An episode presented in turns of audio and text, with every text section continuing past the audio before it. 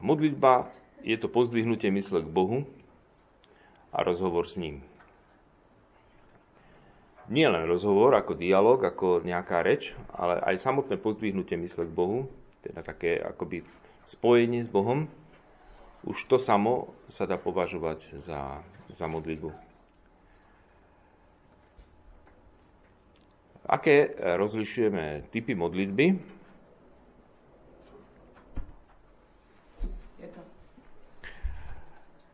Rozlišujeme modlitbu, teda niekoľko takých rozdelení, dá sa povedať, modlitby. E, na jedne, jedno rozdelenie hovorí o modlitbe vnútornej, ktorá prebieha v mysli a ústnej.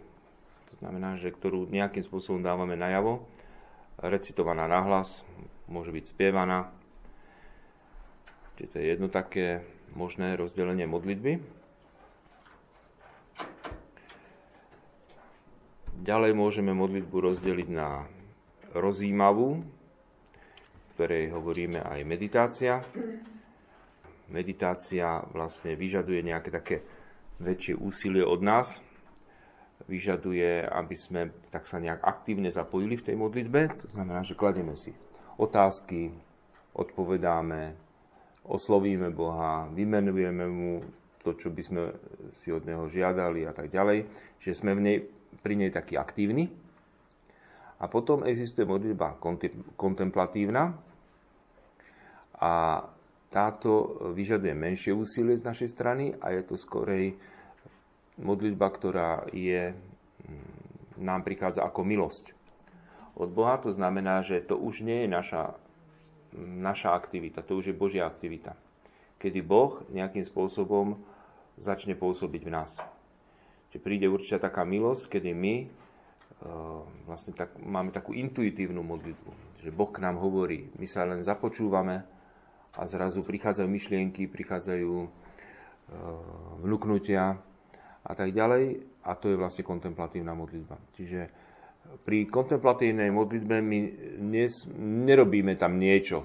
My jednoducho tam len sme a e, príde vlastne tá milosť Boh k nám prehovorí. Alebo skrátka nájdeme útechu, nájdeme skrátka to, čo sme prišli si pýtať alebo hľadať. Teda kontemplácia je už, by som povedal, to, čo, ten vrchol, ktorý sme vlastne mohli dosiahnuť v tej modlitbe. Že už, už ďalej ako kontemplácia, kontemplácia je v nebi. To znamená, anieli v nebi svety, e, tým, že uzrú Boha, oni už viacej nepotrebujú. Už ho uzreli a už skratka, alebo vidia ho z tváre do tváre a to ich naplňa blaženosťou, čiže to je kontemplácia. Kontempláciu zažili aj traja apoštoli, ktorí išli s Ježišom na horu Tábor. Keď zrazu videli ten výjav, že čo sa pred nimi stalo, Ježiš sa premenil, ukázali sa Mojžiš Eliáš a oni tak v takom úžase úplne celý bez seba hovoria, zostaňme tu, je nám tu tak dobre. Čiže e, je jasné, že tá kontemplatívna modlitba, mm, to už je také vyvrcholenie. Boli by sme strašne radi, keby sme vždycky prišli do, do kaplnky, upadli do kontemplácie a tým pádom máme vyriešené. Ale to tak nie je. Čiže často prežívame aj suchopárnosť a prežívame aj také stavy, že snažíme sa, snažíme sa, ale žiadna taká a keď príde, tak je to len taký záblesk, len taký moment toho, tej kontemplácie. To sú 3 sekundy a zase je to preč. No. Ale aj tie sú vzácne. Aj tie sú vzácne. Um, ďalšie také rozdelenie ešte môže byť uh, modlitby na verejnú a súkromnú. Tá verejná to je keď sa modlíme v mene církvy. Dnes ráno sme sa modlili ranej chvály, že to bola verejná modlitba. To bola modlitba v mene církvy. Ide podľa nejakých predpísaných rubrík. To znamená, že máme presne predpísané, že v tento deň, na tento sviatok sa modlíme takú antifónu, modlíme sa takéto čítanie, e, takéto skratka modlitby. Tá verejná, do nej patrí aj celkovo liturgia, liturgická modlitba, čiže aj Sveta Omša, rozličné obrady liturgické, obrad krstu a podobne. Alebo, alebo svadobné obrady, skrátka liturgická. A potom je modlitba súkromná. A tá sa modlí vo vlastnom mene, nemá žiadne predpísané formy. To znamená, že keď sa opýtame každého z nás, že, že akú modlitbu sa modlí, súkromne, tak zistíme, že každý sa modlí niečo iné a inak. A skratka, nemá to žiadne nejaké predpísané formy. Niekto povie, že ja sa pomodlím ruženec, niekto povie, ja sa pomodlím litánie, niekto povie, ja sa pomodlím krížovú cestu, ja sa pomodlím uh, všelijaké také na listočkoch, čo mám modlitbičky. Skratka, ja sa modlím podľa modlitebnej nejakej teda knižky. To je jedno. Skratka, to sú súkromné modlitby. A niekto povie, ja sa modlím len tak, že len tak s vlastnými slovami. Čiže aj tá modlitba vlastnými slovami, aj tieto všelijaké už sformulované modlitbičky e, súkromné. E, súkromná je aj vtedy, keď sa ju modlíme spoločne. To znamená, že to, že sa modlíme spoločne ruženec, neznamená, že to je verejná modlitba. Aj keby sa to pápež modlil s celou cirkvou, je to súkromná modlitba. E, čiže samotný ruženec alebo aj krížová cesta, to sú modlitby súkromné. A práve preto aj tú krížovú cestu, my si ju môžeme všelijako obmieniať, dávať hociaké texty, napísať aj vlastné texty, alebo aj, alebo aj vlastnými slovami pri jednotlivých zastaveniach sa modliť, pretože sa jedná o súkromnú modlitbu.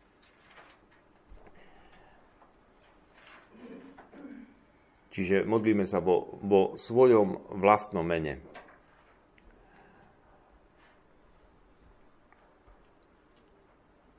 Potom, aké, môžu, aké formy môže mať modlitba? Môže mať e, formu vďaky, môže mať formu chvály a niektoré z týchto modlitev niekedy sú aj také akoby také zanedbávané, alebo že ľudia často sa utekali iba k niektorým teda forma modlitby, hlavne tým prosebným, že Pane Bože, daj niečo. E, a keď nič nepotrebujem, tak nemám ani dôvod sa modliť a keď potrebujem, tak vtedy mám dôvod sa modliť. E, jasná ukážka teraz pred, pred začatím, keď nám neišiel projektor.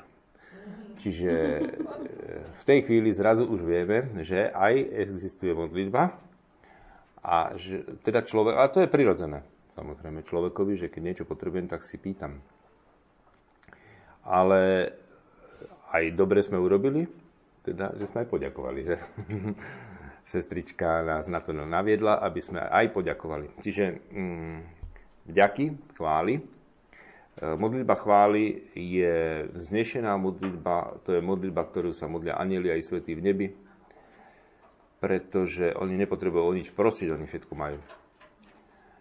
My nemôžeme zostať len pri tej jednej forme, pretože my ešte nemáme všetko a my ešte veľa vecí potrebujeme. Ale samozrejme, že radi sa pripájame k všetkým anielom a svetým nebi. Skrze túto modlitbu a táto modlitba sa stáva stále možno, že ešte populárnejšia aj v dnešnej dobe. Aby sme Boha chválili, aby sme Bohu vďakovali. Čiže mladí sa schádzajú na chvály, veľmi radi tak ďalej. Čiže toto je modlitba vďaky chvály. Ďalej tu máme adoráciu.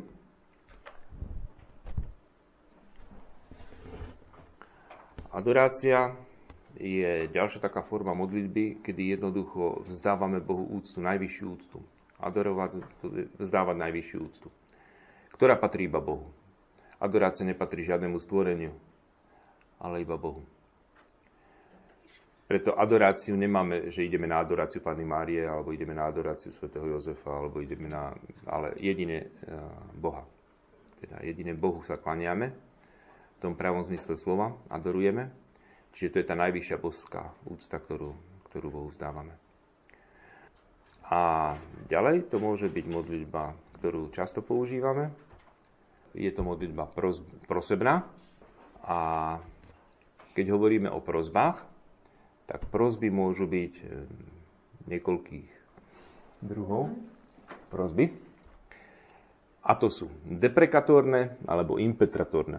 Také krkolomné výrazy, ale deprekatórne sú vtedy, keď prosíme, aby Boh niečo, nás niečoho zbavil, alebo niečoho uchránil, Chráň nás od diabla, ochraňuj nás od každej choroby, každého zla, každého nešťastia, moru a mm, neviem čoho všetkého. To sú deprekatórne, čiže niečo eliminovať, niečo, niečo, niečo ho nás uchrániť. Alebo impetratórne, keď chceme niečo dosiahnuť.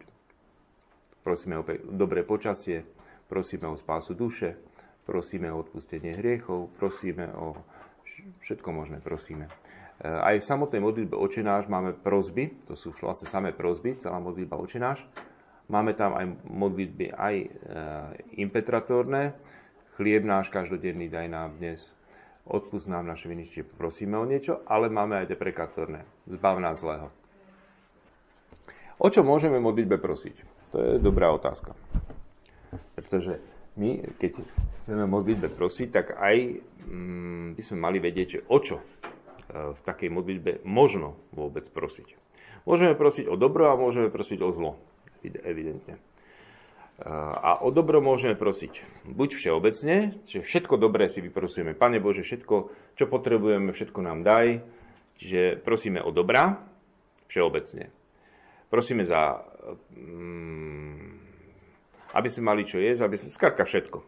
Alebo potom jednotlivé a tam potom vymenováme, čo konkrétne teda by sme potrebovali. Chcem si nájsť prácu, idem na skúšku, tak pomáhaj mi Bože pri skúške a podobné veci. Čiže to sú potom už jednotlivé dobrá, ale aj tie jednotlivé dobrá my si môžeme prosiť buď bezpodmienečne, alebo podmienečne. Kedy si prosíme bezpodmienečne? Kedy môžeme prosiť Boha, že Pane Bože, jednoducho daj a ne, nebavím sa s Tebou. Skratka, in, o inej možnosti. Tak som Áno, že, že bezpodmienečne. A to je vtedy, keď sa jedná o duchovné dobrá. Tieto žiadame od Boha úplne bezpodmienečne, ktoré sú nevyhnutné pre, od duchovné dobrá, nevyhnutné pre spásu. Čiže keď prosím o spásu svojej duše, tak nie, že ak niečo, no tak nie, že Skrátka, prosím o spásu svojej duše. Ja nemôžem tam dávať nejakú podmienku, lebo to je pre mňa to úplne najdôležitejšie. Prosím o, o spásu pre svoje deti, pre svojich blízkych, o obrátenie hriešníkov a tak ďalej. Čiže keď prosím o také duchovné dobrá, ktoré sú nevyhnutné pre spásu, obrátenie určite je nevyhnutné pre spásu, aby ten človek zanechal ten hriešný život, ktorý žije a tak ďalej a začal nový život, tak vtedy naozaj prosím Boha bezpodmienečne. Nedávam žiadnu podmienku, že Bože, ak alebo niečo, tak skrtka bezpodmienečne. Potom exist- môžeme prosiť, alebo prosíme podmienečne Boha, v prípade, že sa jedná o duchovné dobrá, ale nie sú nevyhnutné pre spásu. Sú také duchovné dobrá, ktoré sú síce duchovným dobrom, ale nie je nevyhnutné pre spásu. Chceme, aby tento bohoslovec sa stal kňazom, tak sa za neho modlíme, aby sa stal kňazom. Pre jeho spásu, ani našu spásu, nie je nevyhnutné, aby on sa stal kňazom. To znamená, že Pane Bože, ak to bude pre jeho dobro, lebo niekto sa sta- my budeme prosiť, aby sa stal kňazom a on bude nešťastný celý život. Mm-hmm. Čiže to sme chceli. Čiže určite, a je to duchovné dobro byť kňazom, však to je charizma uh, byť kňazom, ale určite, uh, ak nie je nevyhnutné pre spásu, tak to nemôžeme žiadať bezpodmienečne. Boh tomu rozumie lepšie. To znamená, že Pane Bože, Ty tomu rozumieš lepšie. Ja sa modlím za to, aby sa stal kňazom, ale samozrejme, ak to bude pre jeho spásu užitočné, pre jeho šťastie, aj pre, aj pre tvoju církev. Čiže takéto podmienky. Duchovné dobro je napríklad, aby som dostal dar jazykov alebo dar proroctva. Je to duchovné dobro, ale nie je nevyhnutné pre spásu. Čiže môžem si ho prosiť, ale Bože, e, ak by to malo byť viac na škodu ako na užitok, tak nech je to podľa teba. A hlavne, aby to nebolo na škodu duše. Môžeme si prosiť, to sú duchovné dobrá. Môžeme si aj časné dobrá prosiť. Prosíme za dážď a súčasne dovolenkári prosia, aby nebol. A koho pán Boh vypočuje? Čiže uh, vidíme, že to sú také relatívne dobrá, že pre niekoho, to, čo je pre niekoho dobré, pre niekoho nie je dobré a zase to, čo je pre neho dobré, že jedni chcú, aby pršalo a druhí chcú, aby bolo pekne. Čiže pán Boh to nemá ľahké vypočuť všetkých. Um, prosíme za mier, prosíme za zdravie a tak ďalej. Ale tieto, keďže tieto veci nie sú nevyhnutné pre spásu, tak vždy my Bohu povieme a dáme takú podmienku, Pane Bože, Ty tomu rozumieš lepšie. Ja ťa prosím síce za toto, ale urob tak, aby to bolo čo najlepšie. Pre toho človeka, pre ktorého tohoto prosím, pre mňa, pre nás všetkých. To znamená, že ak je lepšie, aby pršalo, a ty tomu lepšie rozumieš v tejto chvíli, tak nech prší. A ak je lepšie, aby som vyhral v športke, lebo, lebo sme vo finančnej krízi v rodine, tak nech vyhráme. Ale ak by nám to malo uškodiť, a mnohým ľuďom uškodilo, keď vyhrali, a z, zo šťastnej rodiny zrazu bola nešťastná rodina, e, tak radšej potom nech to nie je. Čiže dávať takú podmienku, ktorej rozumie Pán Boh. A hlavne e, vždy, aby na prvom mieste bola spása. Čiže žiadne dobro dočasné, aby nebolo na prekážku väčšnej spáse. A je to celkom logické. Nie? Tak e, však e, kto z nás by si želal, že za vymení za misu Šošovice vymení väčšinu spásu. Môžeme prosiť aj o zlo. Nikdy nie o duchovné. To je také, že že duchovné zlo, to znamená, že aby bol ten človek zatratený. Páne Bože, nech je zatratená jeho duša, alebo niečo, tak to je, to je preklínanie. Tak takéto určite nie. Ale sú situácie, keď môžeme prosiť zlo fyzické na to, aby sa dosiahlo nejaké duchovné dobro.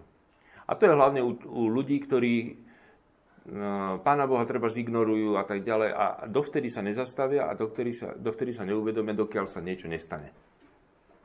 Možno, že zle, ale v tomto prípade duchovne eh, im to vlastne môže pomôcť. Pozrite sa na svätého Ignáca z Loyoli, pozrite sa na svätého Františka z Asisi a tak ďalej, že dovtedy sa akoby nevedeli zastaviť, až dokiaľ sa niečo nestalo. Zlé, ale pritom dobre, pre dušu. No, Čiže... ale nepochopila. Nie? Nie, že môže, no, no. sa môžem pomodliť, že teda, aby sa už ten človek spamätal, tak Pani Bože, dopustí na ňo nejakú chorobu? Alebo aby mu skrachovala firma. Ja sa toto môžem pomôcť? No samozrejme. Jako, uh, ale vždy ten cieľ, alebo vždy ten cieľ, ale, alebo aby nevyhral voľby, no tak pre neho je to zlé. Ako, ako, fyzicky je to pre neho zlo, ano, ako, že, že nevyhral vo voľbách, lebo tak sa strašne snažil. No, alebo uh, bude nejaký satanistický koncert, ja sa prosím, ja prosím pána Boha na otvorenom predstavstve, aby bola na, čo najväčšia búrka, výchrica, uragán, neviem čo všetko. No, aby im unieslo všetky tie bubny a to. Je to síce zlo, fyzické, fyzické. Len ja nikdy nemôžem tou prozbou sledovať to zlo ako zlo. Ale ja sledujem vždy nejaké dobro, ktoré sa môže dosiahnuť aj skrze zlo. Ale zase a vždy podmienečne. Teda Pán Boh, ty tomu rozumieš lepšie. Čiže ja ti to ako keby takto navrhujem, ano, ale však my keď sa modlíme, tak my musíme s Bohom o niečom rozprávať a tak mu navrhujeme niekedy aj nezmysly, ano, ale vždy, keď sme také ako také deti, lebo však aj deti prosia rodičov o všeličo a nie všetko dáva zmysel, to, čo by chceli. Ja by som ano? toto Prečo? Keď má obchod s bielou Nie, pokiaľ... Áno, áno, však môže, aby skrachoval ten obchod, aby, aby, mu, aby e, o niečo sa snaží, aby mu to nevyšlo. O niečo sa snaží, aby mu to nevyšlo a tak ďalej, ale nikdy nie, aby sme sledovali nejaký zlý cieľ, ale vždy, aby sme sledovali duchovné dobro, a my teda to síce Pánu Bohu takto povieme, ale povieme, ale Pane Bože, urob to tak, ako to Ty myslíš, lepšie. Ano, čiže, čiže my v rámci našej modlitby sme ako také detičky, hlúpučky, ktoré myslia si, že takto to bude lepšie, ale tak povieme to a on to zariadi tak, ako to bude dobré. Ale e, nejakým spôsobom vypočuje tú našu modlitbu m, v tom podtexte. Tak, ako sme hovorili včera o tej, o tej žene, Syrofeničanke, ako sme hovorili o Abrahamovi, ktorý sa prihováral za Sodomu. Čiže Boh tom podtexte vedel, že on sa prihovára za Lota. Poviem vám no? jeden no? čo ma teraz napadol. Raz jedna pani mala takú väčšiu oslavu, boli sme jej veľmi zaviazaní a jedna moja spolusestra, bola som tam predstavená, nechcela jej ísť podať ruku, že ona má tak súrnu prácu, že ona jednoducho na tú oslavu nejde. Hovorím ani podať ruku, že, že jednoducho nie, že ona musí tú prácu spraviť. Tak som jej povedala, že vieš čo, neurobiš za ten čas nič buď si istá, nič neurobíš. Teda tú oslavu sme urobili, vyšli sme hore a ona celý čas mala pokazený počítač, nič neišlo. A ja som jej povedala, pozri sa, teraz pekne ti to prežehnám a všetko ti naskočí. A tak to aj bolo. Hmm. Asi, no. asi. Takže, v takomto význame. Jasne, v takomto význame. V takomto význame, samozrejme. Toto sa, toto sa stalo. Takže vidíme... Potom no. sa začala báť, že či som si ako bosorka nesprávala. Dobre, teraz, uh, teraz sme si teda hovorili, že čo môžeme všetko v modlitbe žiadať. A čo teda v modlitbe žiadať nemôžeme. Nikdy nemôžeme žiadať od Boha v modlitbe nejakú morálne zlú vec. Pretože je ťažkou urážkou Boha žiadať ho, aby bol spolupáchateľom nejakého hriechu. A to aj vtedy, keby išlo o ľahký hriech. Čiže boh, nemôžeme Boha žiadať, aby, aby nám nejaký hriech vyšiel. Áno, že Pane Bože, tak nech sa deaktivuje v tej banke alarm, lebo sme sa s kamarátom dohodli, že to ideme spraviť. Boh takúto modlitbu nikdy nevypočuje, to je jedna vec, ale hlavne to nejde o to, že či ju vypočuje, to ide o to, že, že je hriech e, takú modlitbu Bohu povedať. No? že to bolo na tom filme Ostrov, že pane, že prišla požehnanie na potrat. Áno, áno, áno, bolo to tam presne. Si došla vypýtať požehnanie na potrat, presne. Takže e, to už je samo o sebe zlá vec, keď niekto e, Boha prosí, ale to isté, aby mu vyšiel nejaký podvod, urobil daňové podvody, aby na to nedošli a tak a modlí sa za to, spraví si aj deviatník kvôli tomu. Aj podporiť si. ešte, aj, ešte aj dá slub, ktorý neviem, či dodrží, ale dá slub, že aj potom volá, čo dá na církev, že keď mu teda, keď ušetrí na dani a nejedná sa len o daň, jedná sa aj o písomky v škole, o hoci čo. Ano, že človek jednoducho uh, si pripraví množstvo ťahákov a tak, aby, aby mu ich nenašli a podobne.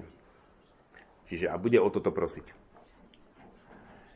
Čiže samotná tá prozba, keď Boha prosíme, aby, aby On spolupracoval na nejakom zlom skutku, ktorý my chceme urobiť, tak samozrejme, že je hriech. A teraz za koho sa môžeme modliť? Alebo prospech koho sa môžeme modliť? E, môžeme sa modliť za všetkých tých, ktorí sú spôsobili väčšnej blaženosti. To znamená, každý, kto je schopný dosiahnuť ešte spásu. Evidentne. Čiže môžeme sa modliť za všetky ľudí všeobecne, lebo všetci ľudia, čo sú na Zemi, na svete, môžu dosiahnuť väčšinu spásu, kým ešte žijú. Stále ešte existuje možnosť obrátenia, stále ešte existuje možnosť nápravy ale môžeme sa za nich modliť nielen za ich obrátenie, ale aj o to, aby mali čo jesť, aby, aby netrpeli, aby neboli týraní, aby bol mier vo svete a podobne. Čiže môžeme sa za všetkých všeobecne, môžeme sa za jednotlivcov osobitne, za niekoho osobitne, môžeme sa modliť aj za nekatolíkov, teda nielen za katolíkov, ale aj za židov, aj za heretikov, schizmatikov, neveriacich. Čiže aj tých, čo sú v sektách, aj skrátka za všetkých sa môžeme modliť, aj konkrétne teda. E, možno, že si spomínate aj na také modlitby, ktoré sa na Veľký piatok prednášajú Pánu Bohu. Za všetkých, čo neveria Boha, za tých, čo veria v Krista, neveria, e, alebo neveria v Krista, veria v Boha a tak ďalej. Čiže tým sa myslia samozrejme moslimovia, židia, e, alebo potom aj za tých, čo vôbec neveria v Boha. Teda za všetkých týchto sa môžeme modliť. Môžeme sa samozrejme modliť za, hriešník, za hriešníkov. Pána Mária nás často vyzýva k tomu, modlite sa za hriešníkov, za obrátenie hriešníkov. Nielen modlite, ale aj prinášajte obety za nich, za úbohých hriešníkov. Môžeme sa modliť aj za tých, čo boli exkomunikovaní, ale nie verejnú modlitbu, to znamená nie liturgickú modlitbu. Čiže súkromnú modlitbu, akúkoľvek, môžeme sa za ní modliť rúženec, korunku Božieho milosrdenstva, krížovú cestu, čo chceme Krátka, len nemôžeme ich priamo e, za nich slúžiť treba Svetu Omšu, že za niekoho odslúžiť Svetu Omšu za to, že je komunikovaný. Mm, pamätám si, raz prišiel e, napríklad takú typickú ukážku, vám poviem, e, sedel som v kancelárii v Bratislave v Rači na fare, keď došiel taký mladý a hovorí, že mohol by som dať na Svetu Omšu? No samozrejme, tak idem zapisovať, že za čo by to malo byť.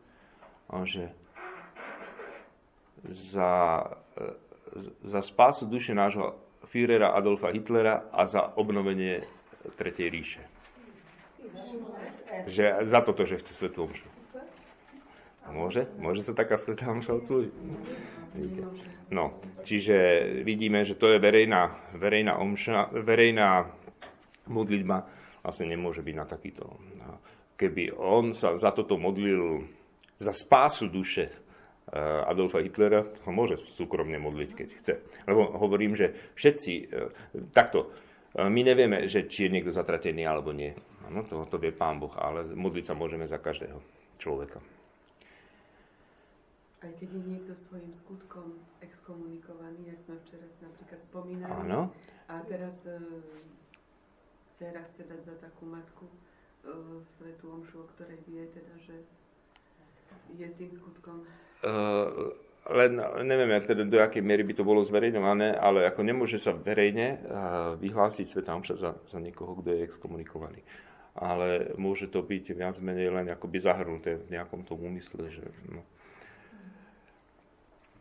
teda, čiže verejne sa ne, nevkladajú ani do úmyslov, do kánonu, alebo tak, alebo že by sme treba, že v prozbách mm, veriacich, čo bývajú vlastne v rámci Sv. Omše, sa prihovorali za e, nejakých exkomunikovaných priamo. Lebo nie je to dovolené v tej verejnej modlitbe. Ale je dovolené sa súkromne.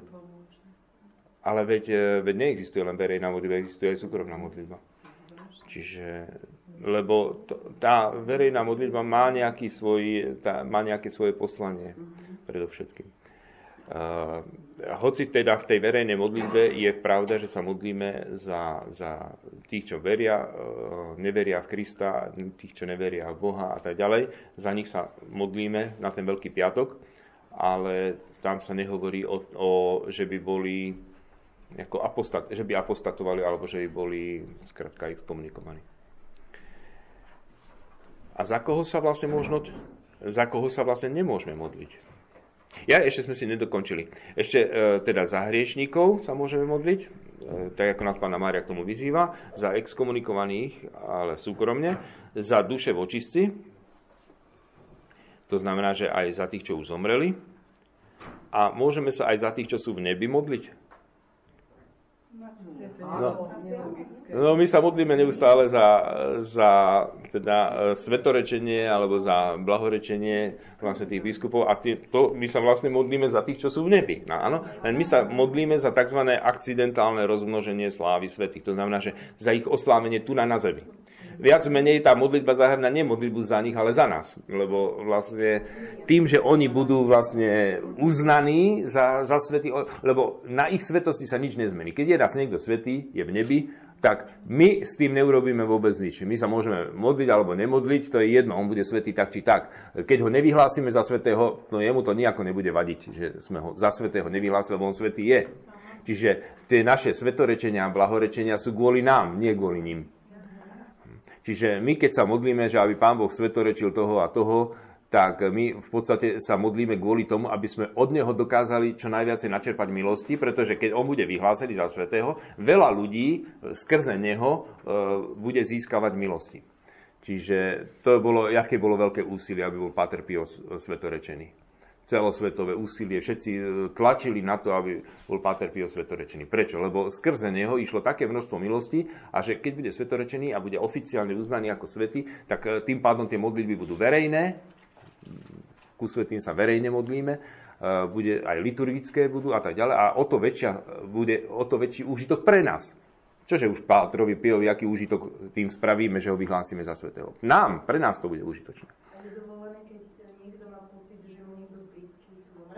Áno. A teda má pocit, že mu nejak tak pomáha? Áno. Že, akože tak ho nejak prosiť? Napriek o chvíľku sa k tomu dostaneme, ku komu sa môžeme modliť, ale ešte teraz hovoríme, za čo sa môžeme modliť.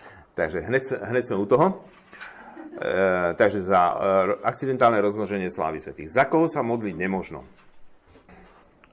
Za koho sa nemôžeme modliť? Nemožno sa modliť za diablov, za diabla všeobecne, za... ani za tých, čo sú zatratení v pekle. Problém ale je, že nevieme, kto tam je, ale ako nemôžeme, nemôžeme sa modliť tak, akoby, že, že za všetkých tých, čo sú v pekle. Alebo niečo. To, keby sa niekto, že je taký dobrý, že on, on za všetkých sa chce modliť, tak aj za tých, čo... Uh, nemôžeme sa za nich modliť, pretože oni nenávidia Boha. Nenávidia. Čiže... Nie, my si nemáme o tom myslieť, nemyslieť. Ako my sa môžeme za všetkých zosnulých modliť, pretože my nevieme, e, čo je, ale keby sme sa vyslovene s tým úmyslom, že ja sa idem, dokonca som hovoril, že aj za toho Hitlera, keby sa niekto modlil, lebo však my nevieme, čo je s ním. Ale e, keby sa niekto išiel modliť za niekoho úmyselne, že za toho, čo je v pekle, no o diablovi to vieme.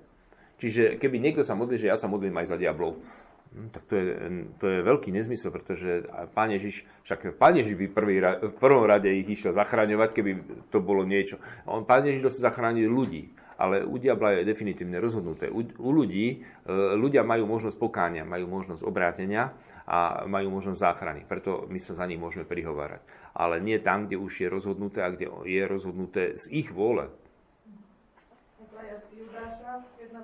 No. No, môže sa modliť za Judáša. Dokonca mm, sú aj kresťania, ktorí uznávajú Judáša ako svetého. Niektorí. Uh, neviem, či ste videli, je aj film o Judášovi a veľmi taký, veľmi zaujímavý.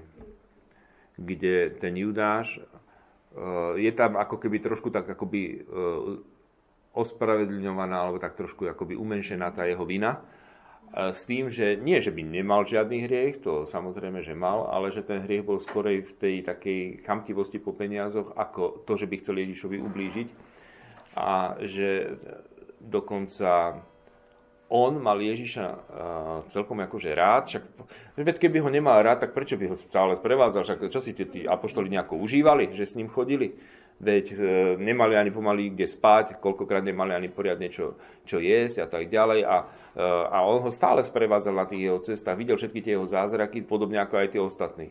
A že aj vy chcete odísť, keď všetci odišli, tak Ježiš sa pýta, aj vy chcete odísť? A páde, kam by sme šli, ty máš slova väčšného života. A on zostal spolu s ostatnými, dvanáctimi zostal s nimi, že mohol odísť, keby chcel.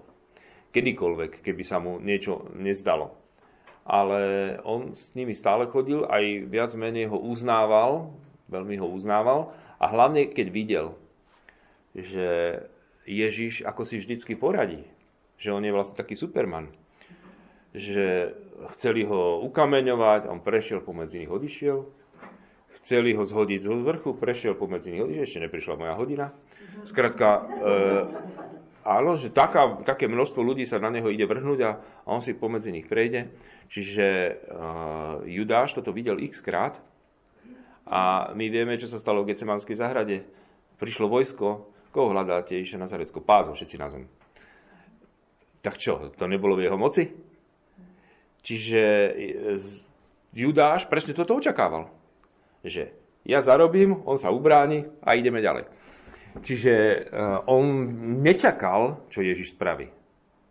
On nečakal, že Ježiš sa im dobrovoľne vydá. Ja som z toho prekvapená, že Ježiš vedel, že kradne z tej pokladnice a mu ju nechá. No, a tak to, to robí aj medzi nami. By som hneď zmenila ekonómu.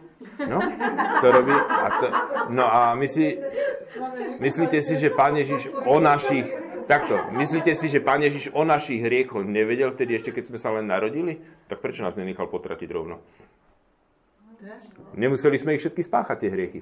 A on ich predsa, on vie dopredu, čo my, e, čo my všetko napáchame. Všetko, koľko hriechov v živote sme spáchali, on to všetko dopredu vedel. A aj tak nás nechal žiť. Mohol na nás spadnúť nejaký kameň, mohli nás, mohlo nás zaraziť auto. Čo všetko sa mohlo stať a mohol všetkým týmto hriechom predísť. A on to neurobil. A, mar, a ten otec marnotratného syna, ale to bude ešte dneska o tom reč. Tiež mohol tomu všetkému predísť, lebo vedel, čo sa stane. Ale, či by to bolo lepšie, to je otázka. Hm? Takže, ideme ďalej.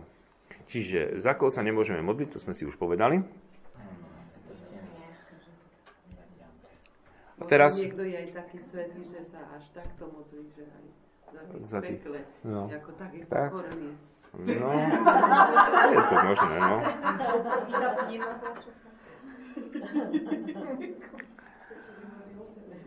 Teraz, ku komu ku komu sa možno modliť. Čiže prosby predovšetkým adresujeme Bohu, ktorý jediný nám môže poskytnúť všetko to, o čo ho prosíme. Ale Boh má takú ekonómiu spásy, že On e, využíva tzv. princíp subsidiarity, neviem, či vám to niečo hovorí, existuje princíp subsidiarity a to je, že to, čo sa dá robiť na nižších zložkách, nech sa nerobí tam hore. Čiže to, čo je možné robiť v rámci e, samozprávnych krajov, nech nerobí štát. To, čo je robi, možné robiť e, v rámci obcí, nech nerobí samozprávny kraj. A to, čo je možné robiť v rodinách, nech nerobí obec. A to, čo je, sú schopné robiť deti, nech nerobia rodičia. Princíp subsidiarity. Čiže vždy to prenáša, e, pokiaľ je to možné, na tie najnižšie zložky. Pán Boh je schopný robiť všetko. Ale on využíva princíp subsidiarity, že deleguje tú svoju moc na nižšie zložky, aby aj oni boli dôležití. Aby aj oni boli dôležití. Lebo takto by bol dôležitý iba Pán Boh a všetci ostatní by boli len tie bezvýznamné figurky. A on nechce. A on chce, aby sme boli zapojení do jeho vlády. A preto, keď e, poveruje anielov, poveruje svetých, aby vykonávali určité veci, tak im dávajú určité právomoci. A preto je legitímne, aby sme aj tých svetých alebo tých anielov o niečo prosili, pretože uh, oni tú moc majú skrze Boha, od Boha. Všetko pochádza v konečnom dôsledku od Boha. Ale dostávame to skrze aj sprostredkovateľov. Lebo taká je ekonomia Božia. Dostávame aj skrze Panu Máriu, skrze svetých, skrze svätého Jozefa, skrze anielov strážnych a tak ďalej. To znamená, je legitímne a správne prosiť anielov aj svetých, aby sa za nás u Boha prihovárali. Aby to, čo im Boh dáva v rámci rozličných charizm, niekomu dáva dar uzdravovať, niekomu dáva dar a tak ďalej. A nie len svetým v nebi, ale aj ľuďom na zemi. Ešte žijúcim. Veď aj žijúci ľudia dostanú dar uzdravovať, dar kriesiť, dar e, vyučovať, dar vysvetľovať a tak ďalej, rozličné charizmy. Čiže Pán Boh, a zase, to, čo môžu robiť ľudia na zemi, nech nerobia svety. Však teda môžu to robiť aj ľudia. Čiže e, vždycky sa to prenáša akoby na tie e, nižšie a nižšie zložky. A také typické, taká typicky protestantská otázka, že prečo sa teda vy musíte modliť najskôr e, k hentomu anielovi strážnemu, potom Pane Márii, potom hento a, a, a prečo to rovno nepoviete Bohu? Uh, lebo my to skrze nich tak či tak vlastne uh, hovoríme Bohu. Predstavme si asi takto, že aj ten protestant sa ráno zobudí a teraz príde do kuchyne a spýta sa, no podľa toho, že teda či má ženu alebo len mamu doma, mama, čo budeme dneska jesť? No tam máš na stole. Ďakujeme ti Bože za všetky tvoje dobrodenia a tak ďalej. A mama povie, počkaj, komu ty ďakuješ? Však ja som ti to pripravila. No, však si si mal vypýtať od Boha. Na čo ty čakáš, že ti to ja pripravím? A tam zrazu zistíme, že áno, všetko je od Boha a my Bohu ďakujeme, ale predsa sú dôležití tí ľudia. Tí ľudia sú predsa len dôležití, lebo nám ich dáva Boh. A skrze tých ľudí nám to dáva Boh. Čiže aj tá manželka, alebo ten manžel, alebo tá mama, alebo niekto e, má v tej reťazi nejaké to svoje postavenie. A je v tom dôležitý. Čiže my dostávame a ďakujeme Bohu za jeho dobrodenia, za jeho dary, ktoré budeme požívať, ale na jednej strane vieme, že niekto musel ísť, zarobiť peniaze, niekto potom musel ísť do obchodu, nakúpiť, niekto to musel ešte aj pripraviť a položiť na stôl. A ja som teraz v, tom, v tej, ako taj, ten posledný článok a poďakujem Bohu. Správne poďakujem Bohu, ale musím si uvedomiť, aj či som protestant, neprotestant, že existujú prostredníci. A je to úplne evidentné a nemôže to poprieť, ani keby som, neviem akou reformáciou, keby som prešiel.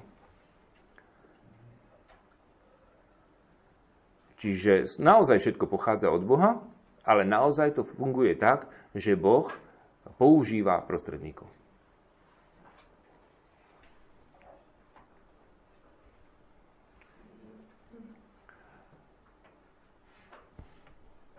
Dobre, ďalej môžeme sa modliť o orod, žiadať o orodovanie tiež o, u duši vočistci. To znamená súkromne, ale zase nie verejná modlitba, liturgická. Nikdy neprosí duše vočistci, aby sa nás orodovali. Ale súkromne je možné žiadať o orodovanie u duši vočistci. A to z toho dôvodu, že duše vočistci už majú istú spásu. To znamená, oni nepatria do tej kategórie zatratených, ale patria do tej kategórie vykúpených. Napriek tomu teda, že ešte niečo zostáva, akoby vykonať nejaké to pokánie, ale už aj tam oni stále sú schopní modlitby. Pretože tí ľudia, ktorí nie sú zatratení, sú schopní modlitby vždy. Aj tu na, zemi, aj v očistci. Takže kľudne, ak máme nejakých zosnulých tak a máme nejaký problém, tak kľudne môžeme aj duše v očistci e, prosiť o orodovanie a o to skôr e, o tých, ktorí už sú v nebi teda aj z našich príbuzných, blízkych a tak ďalej. Možno, že sme pre nich aj my sami vyprosovali plnomocné odpustky, išli sme e, na cintory, modlili sme sa, e, aplikovali sme na nich plnomocné odpustky a tak ďalej. A teda, ak už sa dostali do neba, tak tým pádom sú svety. A platí na nich všetko to, čo platí o svetých. A zase robíme to súkromne, pretože tým, že neboli verejne vyhlásení za svetých, takže ten kult nemôže byť všeobecný pre celú církev, ale pre tých, ktorí ich poznali, pre tých, ktorí sa za nich modlili, za ich spásu duše, ktorí um, urobili naozaj všetko preto, aby privolali im kňaza, starali sa o nich aj v tej, v tej chorobe a tak ďalej. E, teda kňazi navštevoval, nosili im sveté príjmania a tak ďalej. Vedia teda, akým spôsobom žili, akým spôsobom zomreli. A ešte aj potom sa za nich prihovárali, dali za nich slúžiť sveté omše, obetovali plnomocné odpusky. Takže tí ľudia sú jednoducho svetí, sú v nebi u Boha a kto je u Boha v nebi, tak k nemu sa môžeme úplne normálne, e, tak ako ku všetkým svetým modliť. S tým, že ešte navyše nemá toľko starosti ako tí ostatní svety, lebo tí majú strašne veľa toho. A keďže títo nie sú až natoľko zaneprázdnení, tak, lebo ich je veľmi málo tých, ktorých prosia, tak o to viacej sa im budú venovať. No, okrem iného. No, potom ďalej to platí aj o anielovi strážneho. Každý máme svojho aniela strážneho, ktorý nemá e, takýto veľký rezor, ale má len nás. A e, bolo by škoda, keby sme na neho zabudali. Teda, a ďalej, prirodzené je, modle, e, je možné modliť sa o príhovor aj ku deťom, ktoré boli pokrstené a zomreli ešte pred dosiahnutím užívania rozumu, lebo to je automaticky sú sveté. Čiže boli pokrstené, ešte boli maličké, jednoročné, dvojročné, také ešte neboli schopné žiadny hriech spáchať, tak je logicky, že sú sveté. A automaticky e, môžeme ich považovať za svetcov, za svetých, ktorí sa za nás prihovárajú a môžeme ich prosiť o príhovor. Môžem sa spýtať? Uh-huh. Počula som už párkrát aj tak, že 5 rokov No, určite uh, a 5-ročné dieťa nedokáže spáchať ťažký hriech, teda taký, ktorý by malo byť zatratené. Do, do toho veku, dokiaľ nejde na prvú svetú spoveď, církev predpokladá, že nie sú v ohrození ťažkého hriechu. Väčšinou ešte aj pri prvej svetej spovedi, ešte aj pri prvej svetej spovedi sa stále ešte predpokladá, že oni ešte asi ťažké hriechy nebudú mať, ale už aby eh, boli v tom procese, že už môžu chodiť na svetú spoveď, kedykoľvek by náhodou nejaký ťažký hriech mali. Ale eh, lebo prečo by teda církev dávala až od určitého veku tú prvú svetú spoveď, tí ostatní by boli ohrození a môžu byť zatratení, keď nemá, nemajú možnosť ísť na spoveď. no? ja, ja som teraz tam na východe, tam sú grekokatolíci pravoslavní a tak a v škôlke máme detičky grecko-katolické a napríklad je tam taká malá Lily, ona chodí na, prvé svet, na sveté príjmanie už e, od krstu. Takže Aha, ona normálne malička príjma Eucharistiu, keby ste ju videli, mm-hmm. jak je to dieťa pohrúžené, to také, také zlaté dieťa, že tam vidieť, že tá milosť, že tá duša je tak, tak krásna, čistá. Ale tam vzniká ten rozpor, že jak to, že ona môže, teraz rímokatolické nemôžu, ako sa to tam trošku tak bije. Mm-hmm. Ale že tie detičky chodia normálne mm-hmm. na sveté príjmanie. Mm-hmm. A potom ešte jednu otázku, túto by som chcela dať, mm-hmm. že, že k, to, k tejto téme, že teraz sa dosť spomína aj také, že krstiť podmienečne potratené deti.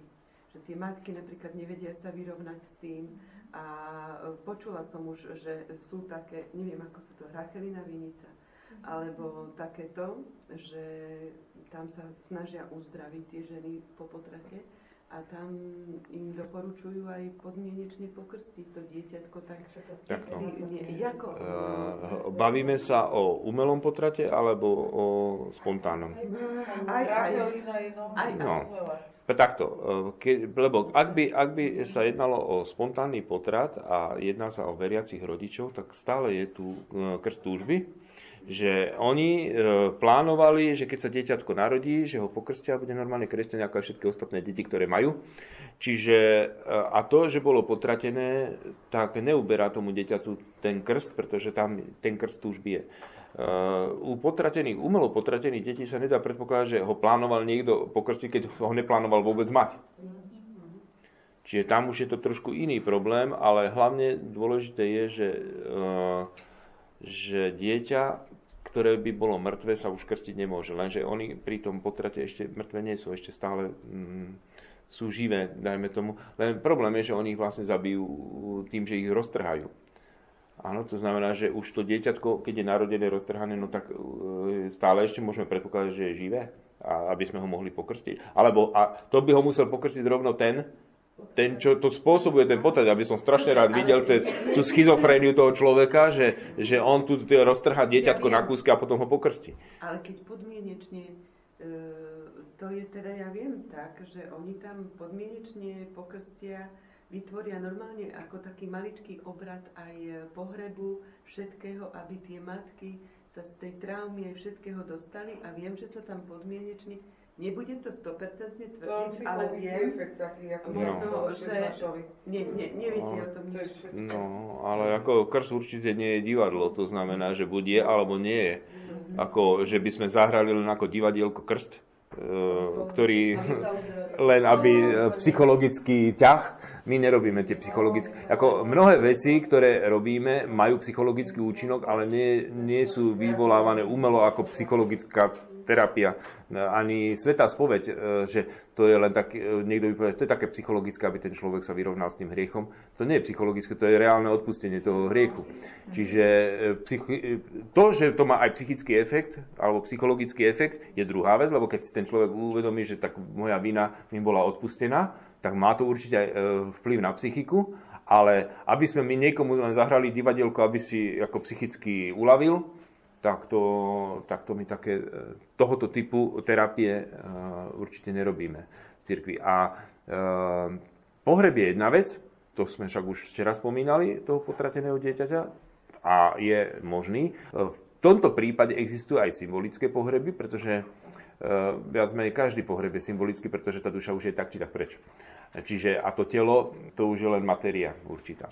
Sú eh, rozličné nešťastia, letecké nešťastia a tak ďalej, a oni nemajú to telo a koná sa pohreb. Ale ten pohreb sú predovšetkým modlitby, pokiaľ je to teda eh, kresťanský pohreb. Čiže ten pohreb predovšetkým spočíva v tých modlitbách a my sa prihovárame za toho človeka, ktorý je vo väčšnosti.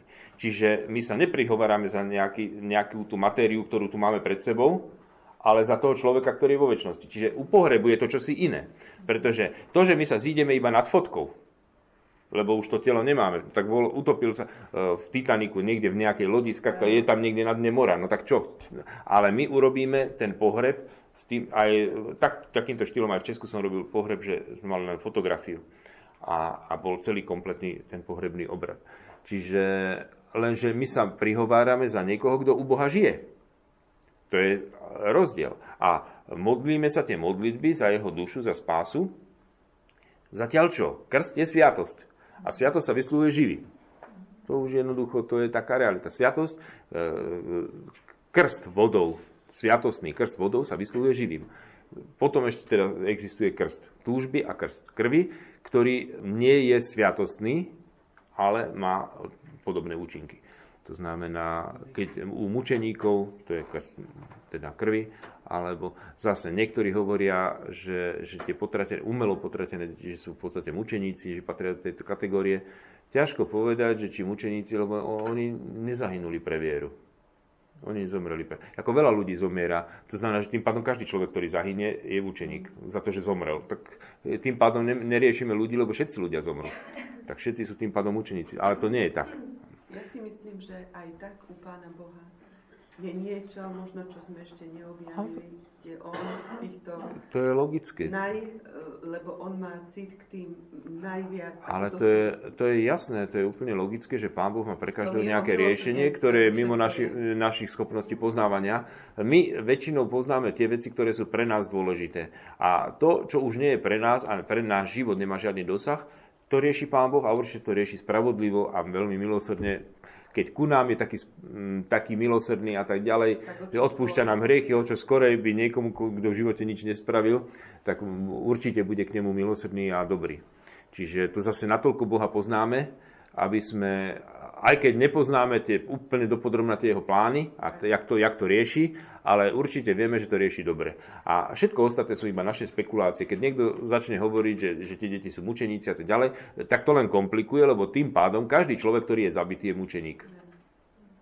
E, toľko e, vrahov, toľko e, zločinci medzi sebou sa, sa zabíjajú jeden druhého, to sú všetci mučeníci. Lebo však e, tým pádom stratí pojem mučeník pre vieru vlastne zmysel.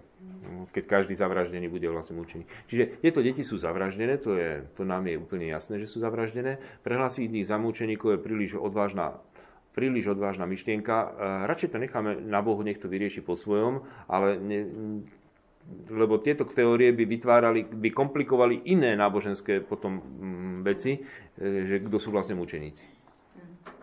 Dobre, takže e, prirodzené je možné modliť sa k deťom, ktoré boli pokrstené, zomreli pred dosiahnutím užívania rozumu. Pretože o nich máme istotu, že sú v nebi.